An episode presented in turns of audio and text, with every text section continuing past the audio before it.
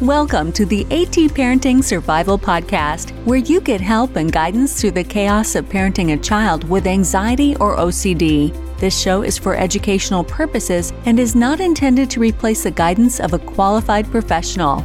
Here's your host, child therapist Natasha Daniels. Well, hello there, and welcome to another episode of the AT Parenting Survival Podcast. Hope you guys are doing well.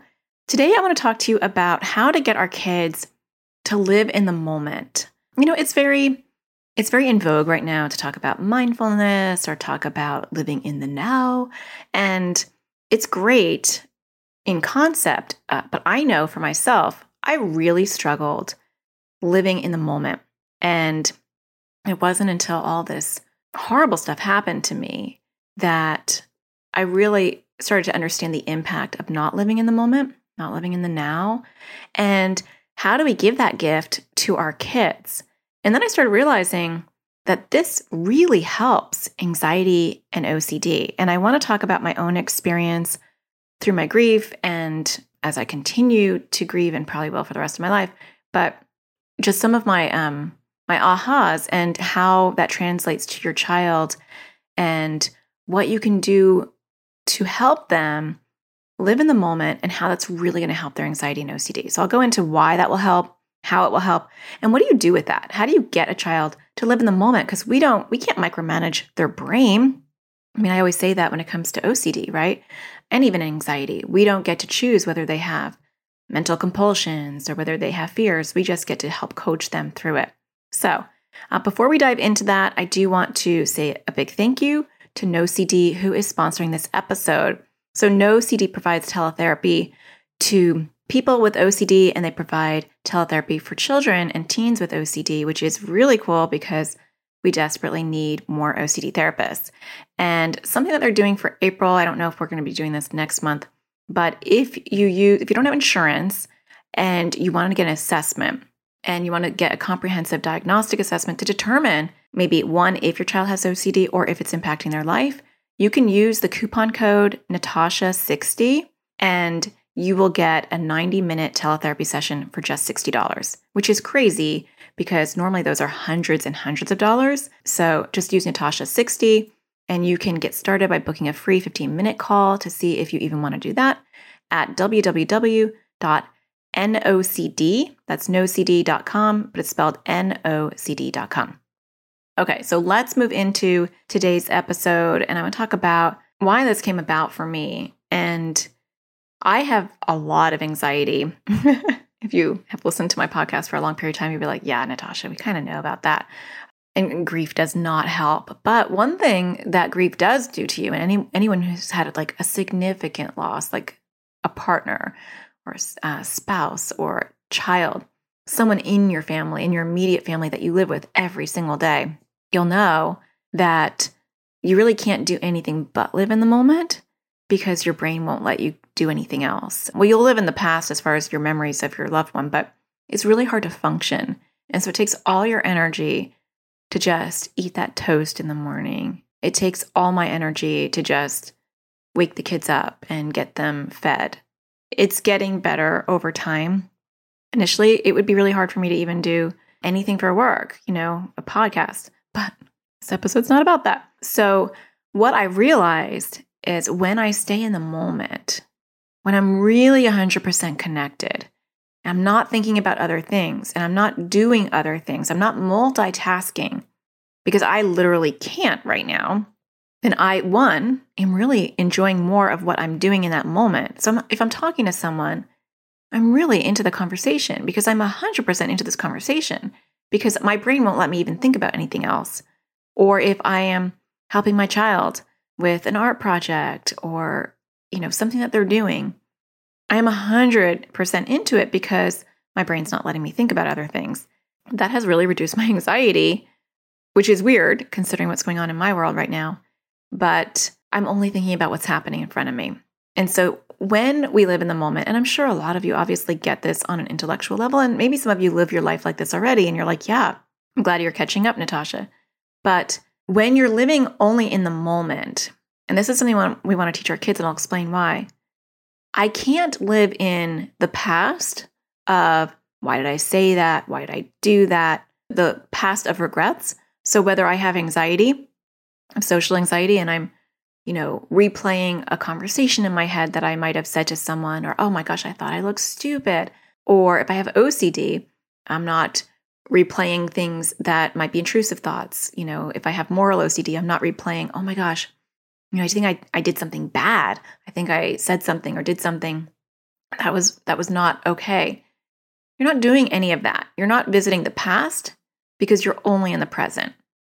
And so a lot of anxiety and OCD themes want us to just live in the past.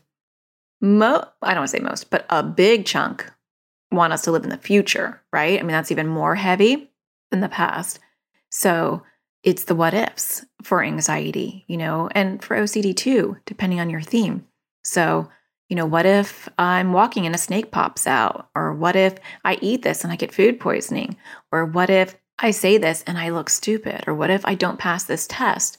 Or what if that's not clean enough? Or what if I throw up, right? So, anxiety and OCD love to live in the what ifs of these bad things can happen to you. You're not gonna be able to handle it. So, a, a big majority of us don't really live in the moment ever. Like if we could listen to other people's dialogues in their heads, what what are what are we saying in our head when we're sitting there eating a bowl of cereal or helping our kids with our homework or you know taking a walk around the block? What's your chatter like in your head? What percentage is showing up for that activity? And for most of us, it might be like 20, 30% is showing up for the activity and 70% if you have anxiety or OCD, I don't know what it's like to not have a brain like that. So maybe it's better for those that don't have that kind of brain, but I know for me, 70% could be a mixture of mundane things I have to do, which is kind of anxiety driven, and things that, you know, think bad things that can happen. If you really dissect your thoughts, they can they can really be anxiety producing thoughts. So that's how our kids live. That's not a uniquely adult thing, that's a kid thing, right? And we have the ability to help our kids train their brains in a way that will be harder for us. We're stuck in our ways, not to be a Debbie Downer, but it's harder for us to change our habits. It's harder for us to change our thought patterns, our cognitive distortions. That's partly why I love working with kids because it's easier. they are more malleable. It is easier to have that neuroplasticity where their brain can bend and change and alter. And that's why they can soak up languages better when they're really young. You know, they can adapt better than us. Uh, as I get older, I get really set in my ways. Through this grief, I've become really rigid. I want to do things in a very certain, predictable way as a way of coping. Kids are more resilient. So, a lot of times we don't really teach our kids these things or we teach them in a way that I kind of think is boring. no offense to anyone who teaches these type of things, but I have gotten my kids books on mindfulness in the past and they kind of no offense they bored me too because my brain is such a, you know, firing on all cylinders in the past that to slow down was it seemed kind of boring to me. So, a lot of people don't see it that way, but a lot of our anxious kids do. So, when we teach our kids to live in the moment, we have to really teach them in very concrete ways, you know, so not in this fluffy sort of way, but we have to talk to them about like training their brain and why that's helpful. And so getting them to first recognize, the first step is getting them to recognize that when they live in the what ifs or they live in the past, that that grows their anxiety or OCD. So, if you have listened to me for a while or you've taken any of my online classes, and if you haven't, they're at atparentingsurvivalschool.com, very easy website address. You will know that that's the first thing that we do is we educate our kids because we we don't get to control what our kids think or even what they do. All we can control is what we teach them. So I always start with educating our kids on the why. Why is this important? So we personify anxiety or OCD unless your child doesn't like that, right? So we talk about your O cloud in my house or squishy or oh, sometimes we just, you know, are Mr. Bossy or Mr. Worry. It doesn't matter. Even the teenagers will come up with a dictator. In my book, um, Anxiety Sucks, I talk about it being a dictator. It doesn't matter. I even call my social anxiety paro. So, like, this is not a kid thing. everybody can personify their anxiety or OCD. I think it really helps. But what we're teaching is that when we do things, we do certain things, it grows our anxiety or OCD. And I kind of equate it to it being fed, right? We're feeding the beast, we're letting it grow, it's growing bigger. So we want them to understand that part of growing, their O cloud, their Mr. Worry, their Mr. Bossy, their dictator, whatever, is ruminating and getting stuck in the what ifs. And this is more for anxiety, not for OCD. But when we allow our brain to kind of go into the whole like what ifs and we're living in the the trauma really of what has not happened, then our anxiety grows bigger. So teaching them that when you learn how to train your brain in in a nice way, right, to bring it back to the current thing, that that's a muscle. You know, that's a metaphorical muscle. And this is what I was saying to my son. Uh, we've started to walk. Well, I've been walking every day, which you should be impressed with me, even if you don't know me. That's impressive. I'm not even walking for my health. I'm walking to clear my head. And I have found that the desert is really beautiful. And so he is wanting to come with me on the weekends. It's really cute. Like this Sunday, was it? Yeah, it was Sunday. It was yesterday. He like set his alarm, and because I said, you know, if you're sleeping, I'm not going to wake you up. I'm going to just get up early and I'm going to go. And he set his alarm, and so I heard him wake up, and it was like six something. And he's like, I'm ready. I'm like, that was really cute. So we were walking, and we started to like just naturally start talking about this, and I told him, you know, now that I'm walking, like I'm not normally I'd put AirPods in and I would be listening to an audiobook or music. And I said, I don't want to do that because I just want to like I want to hear the birds, I want to hear my feet crunching on the path. I want to hear the noises of the desert. And you know, he's 11, so that's but he gets it. You know, I can have these deeper conversations with him. And we talked about how you know, when your brain is always living in the what ifs, that you know you're really growing your anxiety and OCD. And he gave some examples of how he's doing that. So start off the conversation like that. If you have a good relationship with your child and they can go a little deep, talk about these things. This may not go down well for a child who's resistant about talking about anything.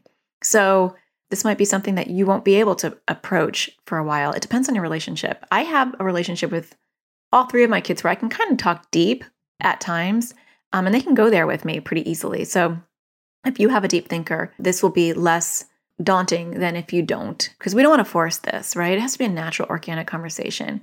And so I was talking to him about how he's really lucky because he's only 11 that he can train his brain easier to do a lot of the things that are harder for me. And so we talked about, I was talking about, you know, one of the things that his dad was working on when his dad passed away was being more connected. And he was actually like in therapy trying to work on being in the moment, being more connected to us. You know, he worked he worked a difficult job, you know, and he he worked with really difficult crimes and he had to learn how to compartmentalize. And so unfortunately, you know, you shut down or you learn how to live in the moment, but you can have healthy coping mechanisms and you can have unhealthy ones.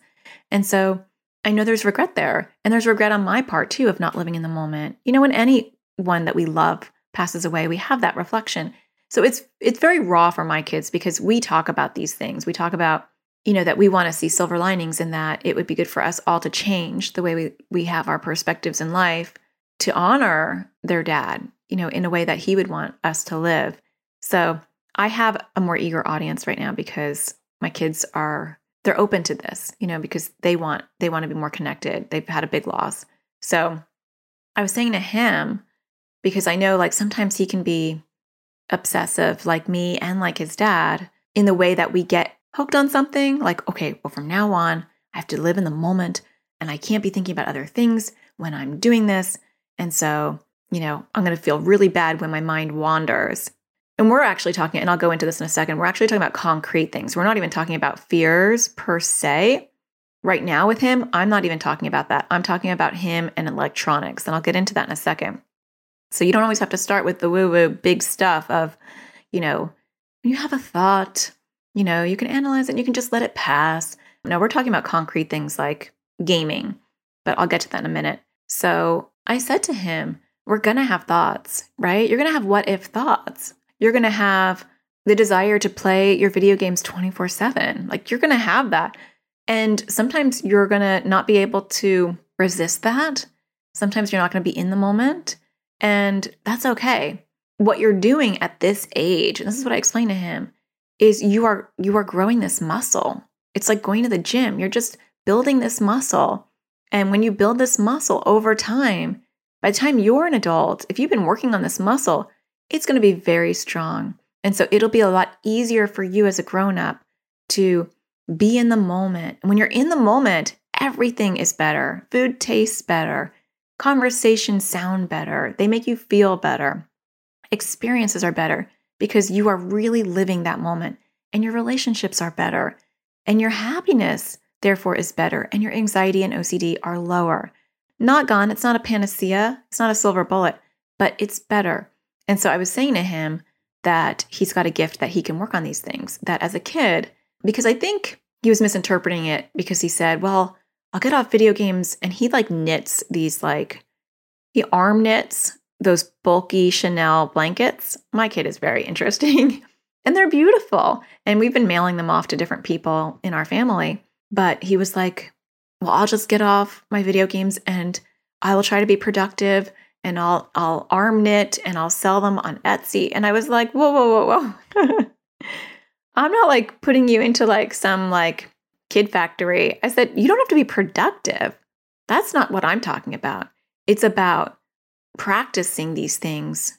Like your only job as a kid is to learn these skills. It's to learn self-regulation. We've talked a lot about that with him. You know, you don't have to be perfect, but like every time you get angry, you get a choice of what what you're going to do with that anger. And you don't have to be perfect. Sometimes you're going to throw something at your sister and you know, you're just going to work on it the next time. So, it's the same thing with this. You don't have to go and make a living at 11. What we're talking about is you practicing that muscle. So, we really want to explain that to our kids and to yourself and to me because I do have an all or nothing mentality majority of the time. And I'm really trying to work on that because it's not healthy where it's like, okay, this is my new habit or this is a new thing I'm doing. And so if I don't do it, then I failed. You know, that perfectionistic quality a lot of our anxious kids have. So as we talk about this, we definitely want to sprinkle in the notion that this is a way of living and it's a muscle that is going to take a long time to build, and that's okay. So I'll give you an example about anxious thoughts, and then I want to move into gaming and things like that. What I noticed is as I'm walking, and I don't normally walk alone in the desert. And so that was my old anxiety theme was, you know, it's not safe. It's April and I just read our HOA sent out an email and it was like, did you know that April has the most snake bites of the entire year? like like I need that, you know? And it's like, yeah, rat- it's rattlesnake season and they're all out and mainly during the day. So be careful.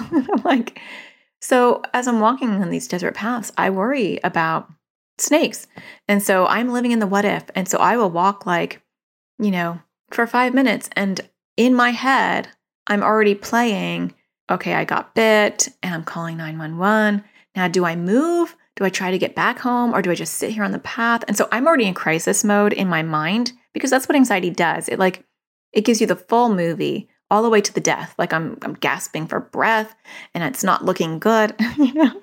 And then I like I snap out of it and I look up and it's like there's a little hummingbird on the cactus and the wind feels good and and I'm living in terror. So helping our kids see that as well as you, um, as well as me, that's a waste of a walk. I'm walking in terror. I'm traumatizing my brain as I'm walking. And how often do our kids do that? How often do you do that? If you have anxiety, I'll be coming down the stairs and I'll have an intrusive thought that I'm I, I miss a step and I'm like laying there bloody on the floor, cracked my head open, my kids discover me. I go very dark very fast. That's my anxious brain. But it robs me of, it depends. That would be like maybe a 30 second, oh gosh. But for my walk, it could rob the entire walk because it will keep coming back. So I have been practicing when I have those thoughts, I recognize them. I don't get mad that I'm having them, but I say, that's not happening right now. I mean, some people are very like kind to their anxious brain. It's not my style. And so it depends on your style. Some people might say, you know, thank you, brain, for like letting me be aware of the dangers. I like, for me, my style is better to like, I see my anxiety more as like a, an enemy. and that and, and that that is not for everybody. So you take your approach. That's okay. It's like whatever works for you or whatever works for your kids. But I say what does help for me, and it will be different for each one of you, is it's not happening right now. And that's kind of been a mantra that I use with myself and what I use with my kids is is it happening right now? And I have found that in times of really heightened stress in my life where something major has happened, a huge loss like the one we're going through right now. I mean, I've never had anything as major as this, but in the past where my world seemed to be crumbling, didn't know what crumbling was until now, but I would ask myself, is it happening right now? If I had all these worries about, oh my gosh, how are we going to live life or how how am I going to be able to do this or like just basic stuff. Like if my router goes out, what am I going to do? You know, like my mind's swirling now. I bring back my thoughts and I just say, is it happening now? And if the answer is no, then I shelf it. It's not happening now. And especially if it's something that may not happen, right? So if it's a test that your child's taking and it's not happening now, but they need to study for it, that's different. But when we have an anxious thought that, oh my gosh, someone's going to break into our house, or what if I see a snake on the path, or what if I throw up? Is it happening now? And if the answer is no, then I'm letting it go. And I'm not going to forcefully let it go. I'm just going to redirect my focus on the things that are important, you know, kind of like an acceptance commitment therapy t- type of way, act. You know, just smush everything together, whatever works for me. So just bring it back to the birds are chirping, the path is beautiful, the wind is blowing, you are safe, it, nothing is happening now. And it grounds me. And then I refocus my attention. And so teaching our kids how to do that that's amazing. I mean, if they can learn how to do that, you can definitely see where that would help their anxiety and OCD, right?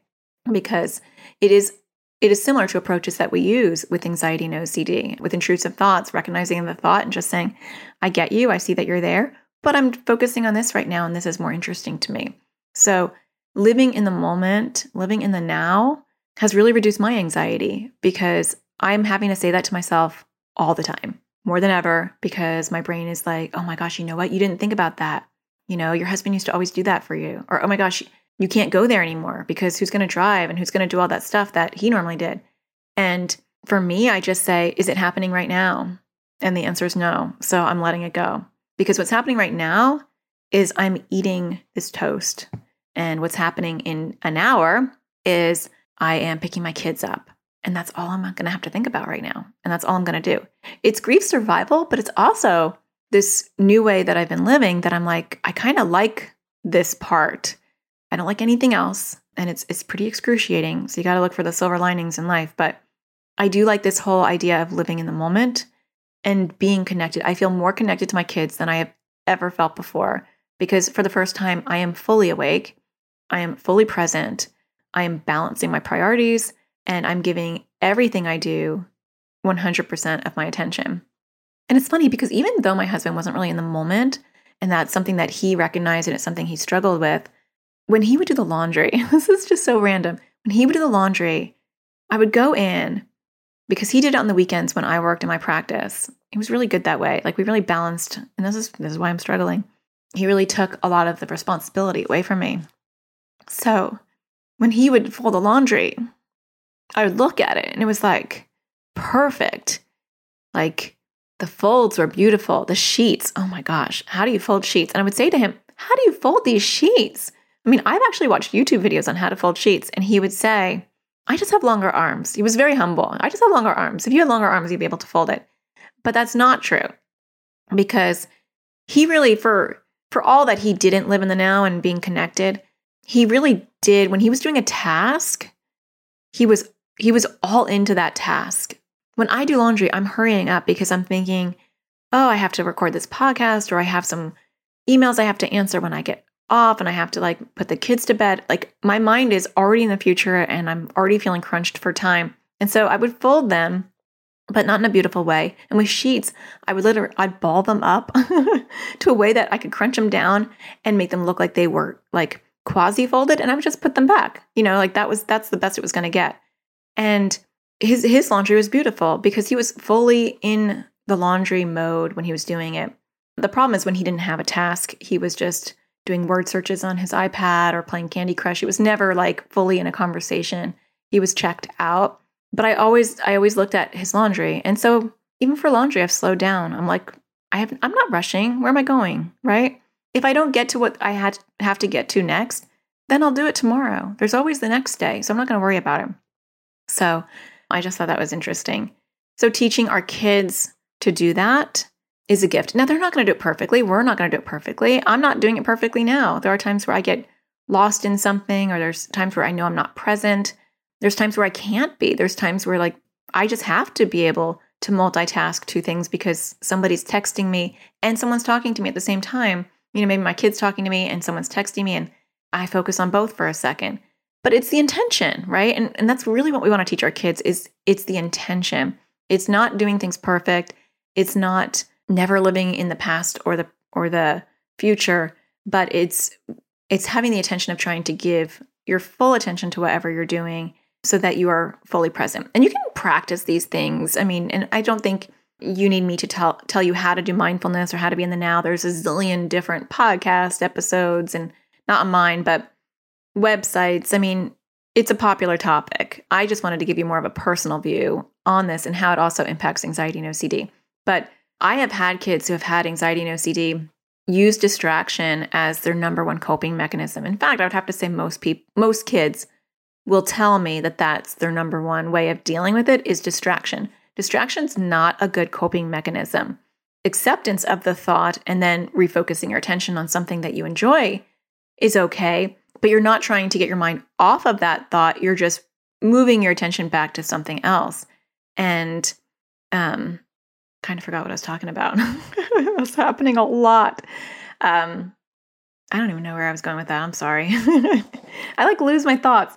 So I think it's really important, though. I don't even know where I was going. So I'm not going to rewind. I'm just going to go with it to teach our kids how to like train their brain. I think that's really important. But I do want to talk about also concrete things. So gaming, like that's a conversation that we talk about in my house, or when your kids are obsessive. So my son loves t- he loves Roblox right now and he's very obsessive. He's an obsessive person and so he's like very plugged in. And he will watch Roblox and he'll pop up his iPad and he'll be watching a cartoon or something as he's playing Roblox. So he always has something going on in the background. And I could micromanage that. I could tell him that he can't play his video games. He can only play a couple of hours a day. And I could tell him he can't watch TV. And that's a viable option that the majority of parents might choose. Um, and no judgment. You know, I, I am really one of those people where I'm like, you do you, I'll do me. And everybody's different, right? So I like, I have no judgment for how people parent, you know, as long as they're not abusive or neglectful. And I and I respect that everyone's going to approach parenting in a different way. And that's okay, right? I really don't like judgy podcasts or judgy blogs or judgy people. So, my thought in raising my kids, so don't judge me. my thought is I want my kids to have, I want them to learn how to regulate themselves. I want them to know how to choose healthy choices when they eat because they want to, or I want them to choose to get off their electronics because they need to. And, you know, that may or may not work out because some kids just don't know when to stop. And um, some parents do have to put some really good restrictions on there. And that's not what this episode is about. As a side note, if you ever struggle with that, a really good resource is iparent101.com. Um, Dr. Adam Pletter, I've had him on the podcast, and he um, his resources you can check them out. I think he has a free course um, and some paid courses and some articles, and he really is kind of the go to person on how to rein your kids in when it comes to electronics and social media and gaming, all that kind of stuff. So um, he has really, really good tips. But going back to what I was saying, you know, my style is to teach my kids, like, and this is what I said to my son look, I could force you to not be on the computer. I could say you have to only be on the computer for a certain period of time and then you have to get off, and I could, like, you know, micromanage you. And maybe I should. And maybe I really should, um, to be honest life is just too overwhelming right now to even think about pretty much anything. But I said to him, I much rather you learn how to control yourself and how to make these decisions for yourself. And I'm here to help guide you and coach you. But ultimately, if I manage you, if I micromanage you as you get older, the minute you get into high school, I mean college, you're and you're alone, you're going to go right back to those old habits. It's like going to be like, woohoo, this freedom, and you're not going to have learned how to balance your priorities, how to know when you've had too much. And so we had this conversation with him. I had this conversation with him as I was walking because I said, You're not even in the moment when you're playing your games. you you've got your video game up, and then you are watching your iPad. You're not even fully enjoying the video game. I said, You can start with just turning off your iPad. And so we talked about that. And luckily he is he's a good kid, you know, and he wants he wants to improve himself. And so he said, "Okay, I'm going to I'm going to turn my iPad off." Um, like he understood what I was trying to say. And I was saying basically you're training your brain to have too much stimulus. Like it needs all this input. And so when we're in the car and you don't have anything like you're bored because your brain isn't used to having any it's it's not used to having no input. It's constantly getting input and chatter. So helping him understand that it's a seed. Is it going to change him overnight? No. But we did talk about like different things he could do to be more balanced and to be more connected and to be in more activities and and he's working on it. It's it's something I'll have to keep watching, but I'm not going to babysit it. We're just going to have more and more conversations about this because he's only 11 and he can he can develop these tools. The other thing that we've been talking about and these are all kind of random and they'll be different for you and your kids and you'll know what things to maybe talk to them about is like pausing what they're doing when I'm talking and not in a, you know, old school authoritative sort of way, like you look at me when I'm talking, but it's more about how often are we not even fully connected when we're talking? How often are you watching your iPad or playing a game and I'm talking and you don't even, your eyes don't even move up from the screen? And this was a big pet peeve of mine with my husband. And so some of this we're all trying to evolve and do better, be better. But I said, let's it's so nice when someone just pauses whatever they're doing, whether it's like literally pausing what they're doing or pausing whatever activity they're doing and gives you your full attention because it makes you feel valued, it makes you feel heard. So, not coming from a rule based, authoritative, from now on, when I talk to you, I want you to pause your stuff and you better give me eye contact. It's coming from a softer approach of this is a great skill for us to develop right now because when, you know, you have a partner when you're older or a boss or a friend. Like these are just really, you're going to enjoy the conversation more because you're fully in the conversation. So we talked about that. Um, and he's really trying. And I'm talking mainly about him because I was the most concerned about him. He lives, his anxiety and OCD are off the chart. So it can definitely help him learn how to train his brain better. We talked about how, you know, like when he, he has ARFID, which is like avoidant restrictive food intake disorder, but really it's just a fancy name for he has intrusive thoughts or diff. Well, that's not what ARFID is. ARFID could be many different things, but for him, he worries he's going to choke when he's eating right now. Um, that's his current thing, but it morphs and changes. It's around food. And I said to him, you know, you're not even doing exposures when you eat something that's kind of chewy and you're challenging yourself. You're always like distracting yourself trying to watch TV. And that's really giving into your OCD because you're not fully emerging in that experience of saying, I'm chewing this chewy thing and I'm swallowing it. And I'm able to do this without giving into the compulsion to spit it out. So, teaching our kids that even when they're doing exposures or challenges, if they're not fully in the challenge or fully in the exposure and they're distracting themselves with their thoughts or the TV, they're not really lifting a heavy weight going back to the gym metaphor, but for exposures and challenges, that when you're really in that experience and you're really pushing back on your anxiety or OCD, you're pushing through your fears, you have to fully immerse yourself in that for that to get the full effect. Um, so we, we want to share that. So I'm trying to let me look at my notes. That's pretty much where we're at. And so just to kind of recap, I think starting off talking to your child about how anxiety and OCD will have them live in the past or the present, the excuse me, the past or the future, right? So the what ifs or the what dids, and maybe even coming up with a mantra for them of is it happening now? I like that as an anxiety and OCD tool. Is it happening now? No. Um, you have to be careful with OCD because OCD can anything can turn into a compulsion, and so you just have to be really cognizant of that. Um, we don't want them to have any kind of rituals where they always have to ask themselves that. So I'm gearing that more towards anxiety. Is this happening now? For weird for for worries, I was gonna say weird, I don't know why. For fears, I was to say fears and worries. And I think my brain was just like, let's just call it weird. it is weird. It can feel weird. But for those fears and worries, is it happening now? And if it's not happening now, I'm going to let it go. I'm not going to be holding on to it. Um, I'm going to let that pass. And that's hard. It will come back and knock on your door again. And you just say, Yeah, we already talked. And that's not happening now. But what is happening now? And I'm going to refocus. I'm going to ask myself that question What is happening now? So even if that's all you got from this podcast is just that mantra and that that tip and it's super super simple but sometimes the simplistic things are the things that are most effective so if you can even teach your kids to train their brain to do that that is actually living in the now that is teaching them mindfulness in a very concrete way that will help their anxiety and OCD. And then you can do the other stuff that we talked about, whichever resonated with you. So I hope you're enjoying my podcast. If you're enjoying it, please don't forget to hit a star on iTunes, wherever you consume your podcast. That really helps. And if you have time to leave a comment, I really appreciate that. And to show my appreciation, I always try to end my show reading some of them. I want to thank Lama Mama for saying your strength is inspiring. I appreciate that.